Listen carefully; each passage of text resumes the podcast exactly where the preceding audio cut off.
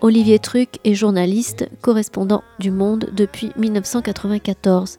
Spécialiste des pays nordiques et baltes, il est aussi documentariste. Mercredi 9 juin 2021, la librairie Ombre Blanche accueillait Olivier Truc autour d'une rencontre consacrée à la parution de son roman Les chiens de Papsic aux éditions Métellier.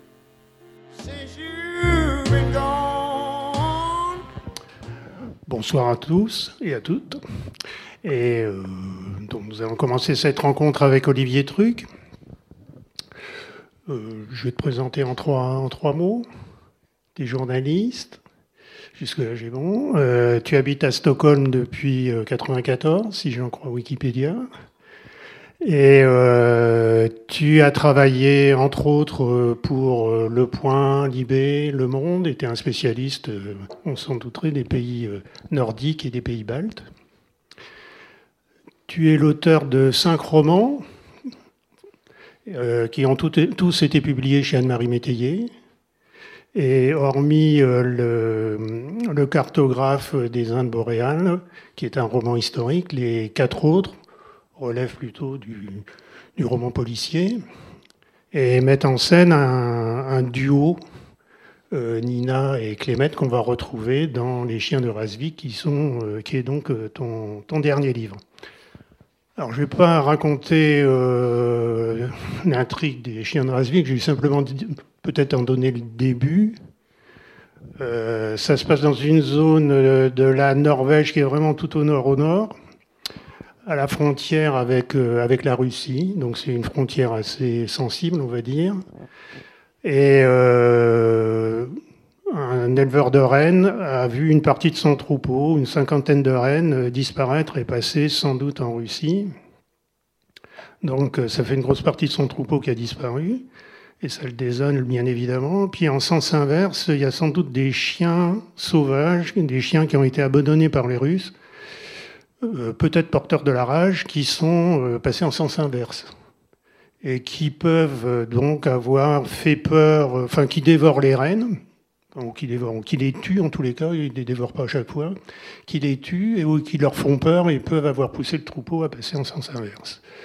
Et donc, euh, comme c'est une frontière assez sensible où finalement, les, à la limite, les hommes peuvent euh, passer la frontière peut-être plus facilement que les animaux, euh, ce genre de problème d'animaux qui passent d'un côté et de l'autre peuvent facilement se transformer en incidents diplomatiques. Donc il faut régler ce problème. Et on retrouve entre autres personnages, euh, donc euh, Nina, qui n'est plus dans la police des Rennes, mais qui travaille à la police des frontières maintenant, et Clémette, qui lui est toujours euh, dans la police des Rennes. Je ne vais pas vous en dire plus. Olivier vous racontera peut-être d'autres, d'autres épisodes du livre. Donc, ma première question, c'est une question un peu classique, c'est qu'est-ce qui t'a donné l'idée ou l'envie d'écrire ce livre spécifiquement? Euh, Bonjour. Euh, qu'est-ce qui m'a donné envie d'écrire ce livre? En fait, c'était euh, chacun des, des, des, récits de la, de la, police des Rennes se déplace en Laponie, dans des endroits différents de Laponie, et aborde des thématiques différentes.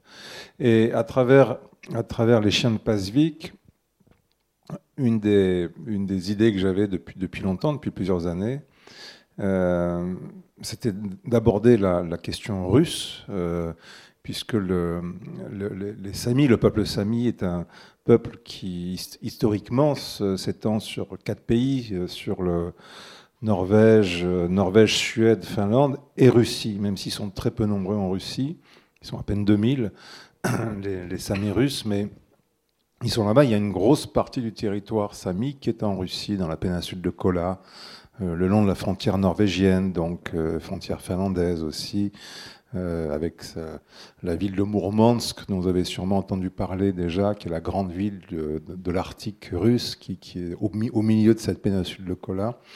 C'est par là qu'arrivaient les, convois américains pendant la Deuxième Guerre mondiale, quand les Américains ravitaillaient euh, l'armée soviétique en matériel de, guerre. Ça a traversé l'Arctique et c'est arrivé par Mourmansk. Et c'est pour ça que toute cette région a été un, très très gros champ de bataille pendant la Deuxième Guerre mondiale, quand les Allemands qui, avaient, euh, qui occupaient la, Norvège, et cette partie où se passe le, livre, euh, essayaient d'attaquer, de, de, prendre Mourmansk pour mettre fin à ces, convois, euh, n'ont pas réussi mais il y a eu des dizaines de milliers de morts dans cette partie-là. Et ça va jouer un rôle, les vestiges de ces, de ces batailles jouent un rôle dans les, dans les de Pasvik. Donc il y avait cette, euh, cette idée donc d'aborder les, les, Samis de, de, Russie, euh, parce que jusqu'à présent dans mes livres, j'ai surtout parlé des Samis de, de Norvège, de, Suède, de, Finlande, donc c'était aussi important d'en parler. C'était euh, aussi l'envie d'aborder la thématique des frontières, qui est une thématique douloureuse, on va dire, pour les Samis, puisque, voilà, comme je vous disais, c'est un, peuple, c'est un petit peu comme les Kurdes, hein, les, Samis, c'est un peuple qui est à cheval sur, sur quatre pays, qui n'a pas eu de, jamais eu d'État à lui, mais qui a une identité très forte, et c'est le cas aussi pour les Samis, qui sont là depuis des, milliers d'années. Euh, avant, que les, les, avant que les Scandinaves, les Nordiques, les Russes y établissent des, euh, des frontières, justement, et les frontières ont complètement éclaté.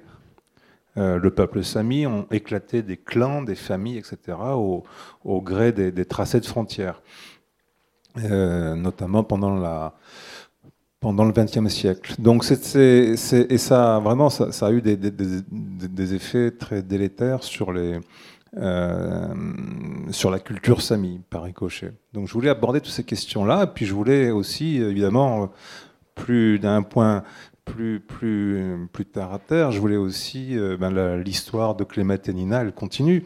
Elle continue euh, depuis le, dernier Lapon, leur histoire continue, leur, leur cheminement personnel continue, et, ils ne sont pas arrivés au bout. Donc c'est le, les chiens de c'est une étape, notamment pour Clémette, qui va aller vers qui va aller vers. Euh, ben, il a toujours ses problèmes, enfin on en parlera peut-être après, ça, mais, euh, il a toujours, il, se, il, se, il bataille toujours avec ses problèmes d'identité. Euh, et au gré des rencontres avec des éleveurs de rennes, avec différentes problématiques, ben ça, il avance dans sa, dans sa quête. Alors justement, Clémette, enfin, en venant, on discutait, tu me disais qu'il y avait un des personnages du roman, il s'appelait Oleg, qui était inspiré par quelqu'un de réel. Est-ce que les autres personnages, et en particulier Nena et Clément, ont été inspirés par des personnages, enfin des, gens vivants?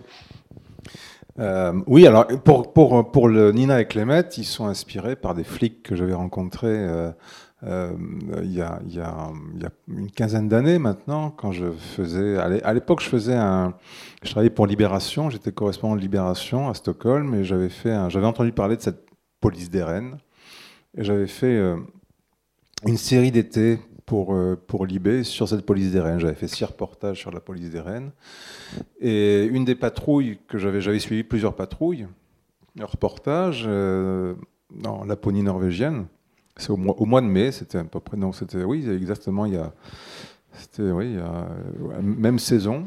Euh, et je les avais suivis en, patrouille comme ça. Euh, et j'avais notamment suivi une patrouille qui était constituée d'un d'un Clément et Nina. En fait, c'était une patrouille comme ça qui, qui avait été assez. C'était assez. C'était vraiment pour un, un, journaliste ou pour un écrivain, c'était cadeau parce que c'était c'était vraiment une. Il y avait l'équivalent de Nina qui elle s'appelait elle s'appelle toujours, je pense, euh, Gru, euh, qui était une, petite fliquette comme ça, qui sortait de l'école de police, qui était une Norvégienne du sud de la Norvège. Et c'était la. Elle débarquait dans le Grand Nord, en Laponie, dans la police des Rennes, alors qu'elle venait du sud de la Norvège, qu'elle n'y connaissait rien. Et c'était.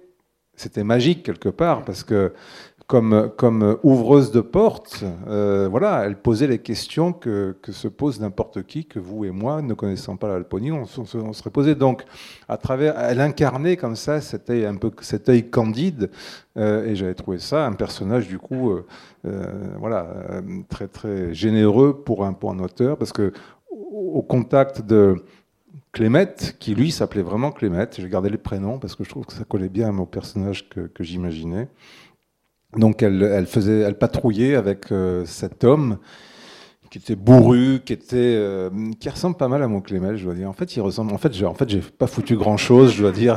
vraiment je suis vraiment très inspiré d'eux parce qu'ils étaient tellement extraordinaires, je trouve. Et Clément était un type assez bourru, euh, euh, Sami. Lui, il était. Alors, la différence de mon Clément à moi, qui est moitié Sami par son père et qui est suédois par sa mère, suédois. Euh, elle est suédoise non sami, sa, mère, mais son père, lui, est, un, est un sami de Norvège. Le Clémet que j'avais rencontré en vrai était un 100% sami, parlait sami, etc. Donc il avait vraiment un ancrage. Il, avait un ancrage dans, la culture sami qui était, qui était bien plus fort. Il n'avait pas les problèmes identitaires qu'à mon Clémet, moi, à, moi. Donc, mais par contre, ça, euh, les, problèmes identitaires, c'est-à-dire euh, est-ce que je suis un Sami, quelle sorte de Sami je suis, tout ça, euh, qui sont ceux qui, qui, qui, obsèdent un petit peu le Clémet de mes livres, ça correspond à vraiment des, des, questionnements qui traversent une grande partie de la population Sami. Donc euh, voilà, je voulais qu'à travers, ce personnage-là, toutes ces, questions-là vivent. Et puis après, c'est vrai qu'il y a d'autres personnages qui sont... Donc Oleg, le personnage de, un peu simili-mafieux, un peu mafieux là, euh, oui un peu, un peu quand même.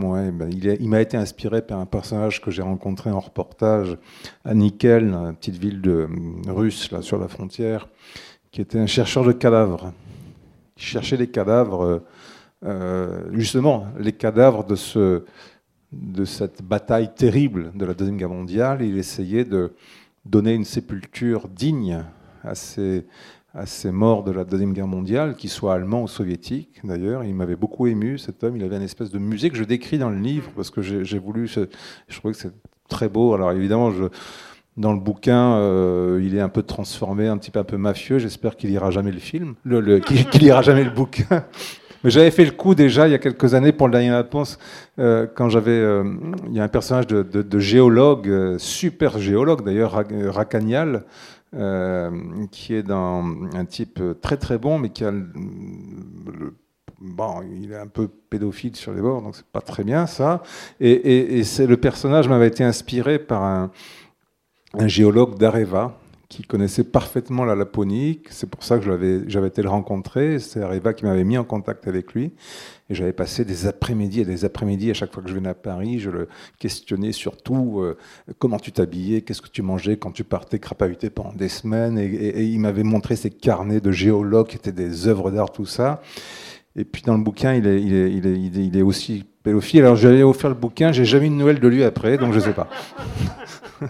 Donc ça arrive comme ça, c'est les destins des personnages qu'on croise. Comme...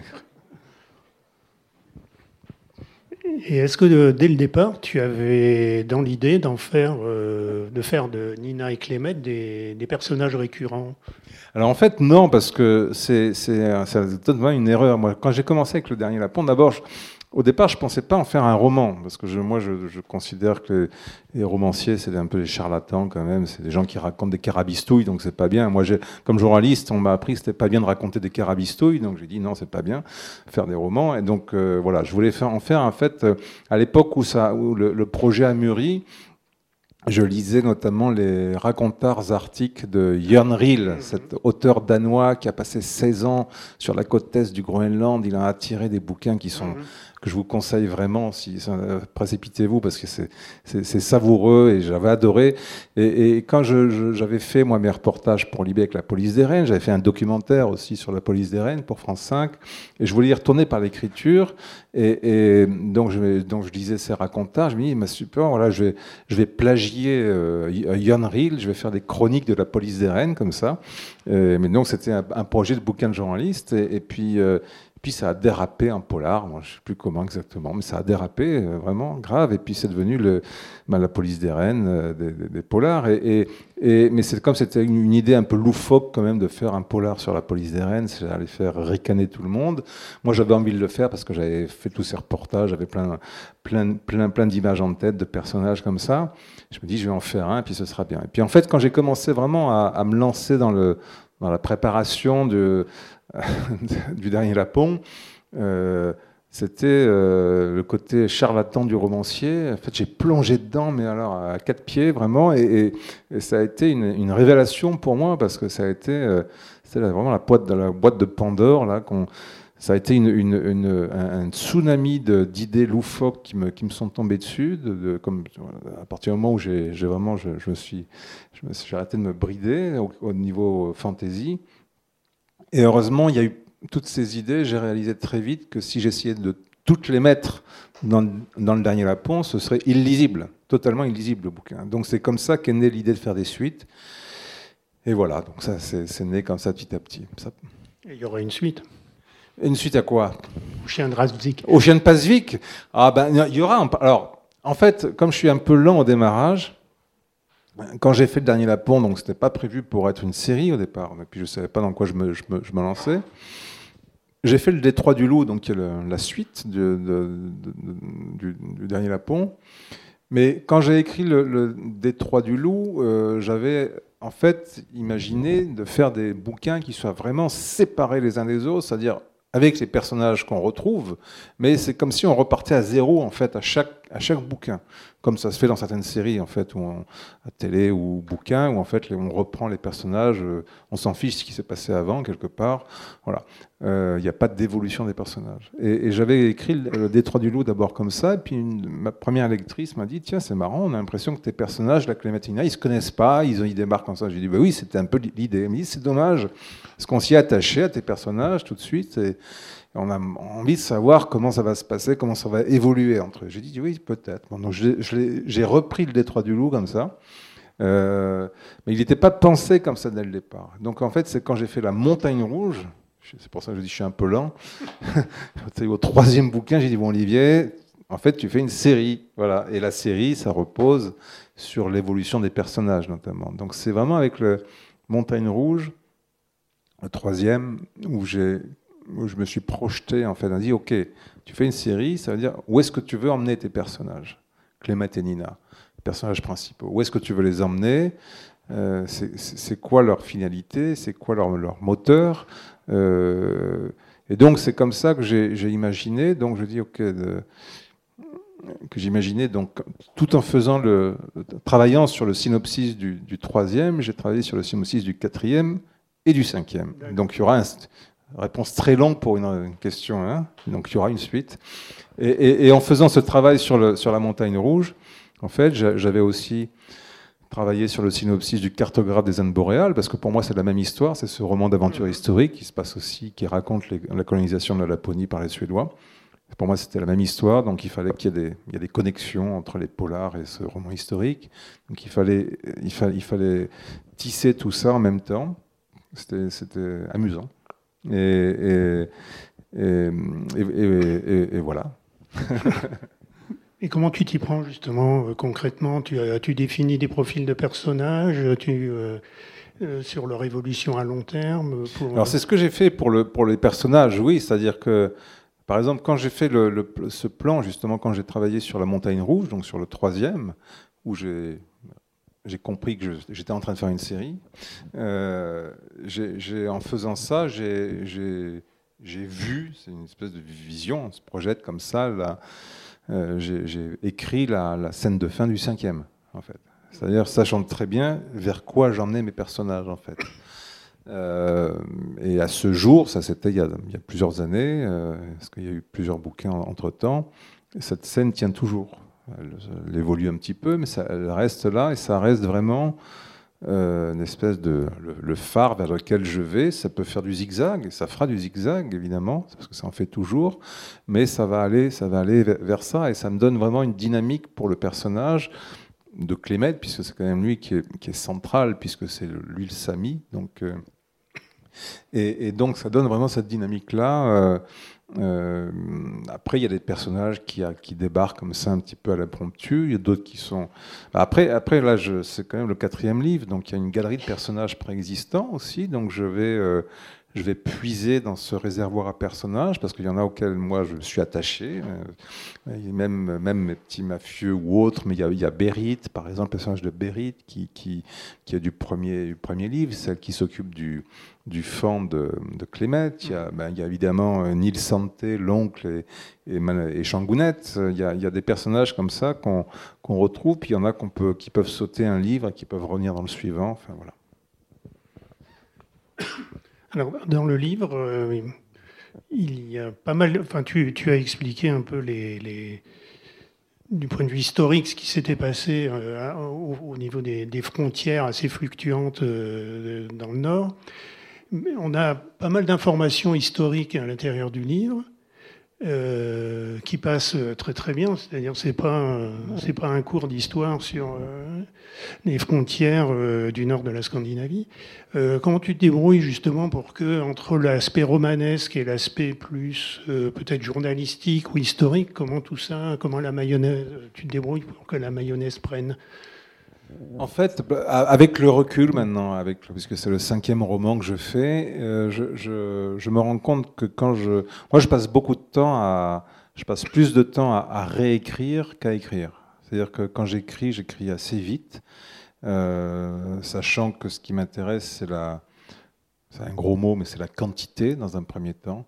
Et après, j'ai mon bloc de glaise qui a des, formes un petit peu. Et après, je sais que je vais moi, j'aime beaucoup le travail sur le texte, donc je, je, vais prendre mon temps après, une fois que j'ai la forme, une fois que j'ai le premier jet, alors travailler beaucoup. Et ce que je constate a posteriori, euh, quand je coupe, parce que c'est le travail de réécriture, c'est beaucoup coupé, c'est ajouté parfois, mais c'est enlevé beaucoup. Mm-hmm. Et, j'enlève justement ce qui, ce, qui, ce qui dégage, si je puis dire, le plus, c'est tout l'aspect documentation, en fait, qui peut venir parfois, euh, on s'en rend compte que ça n'a pas toujours, euh, ça, peut alourdir.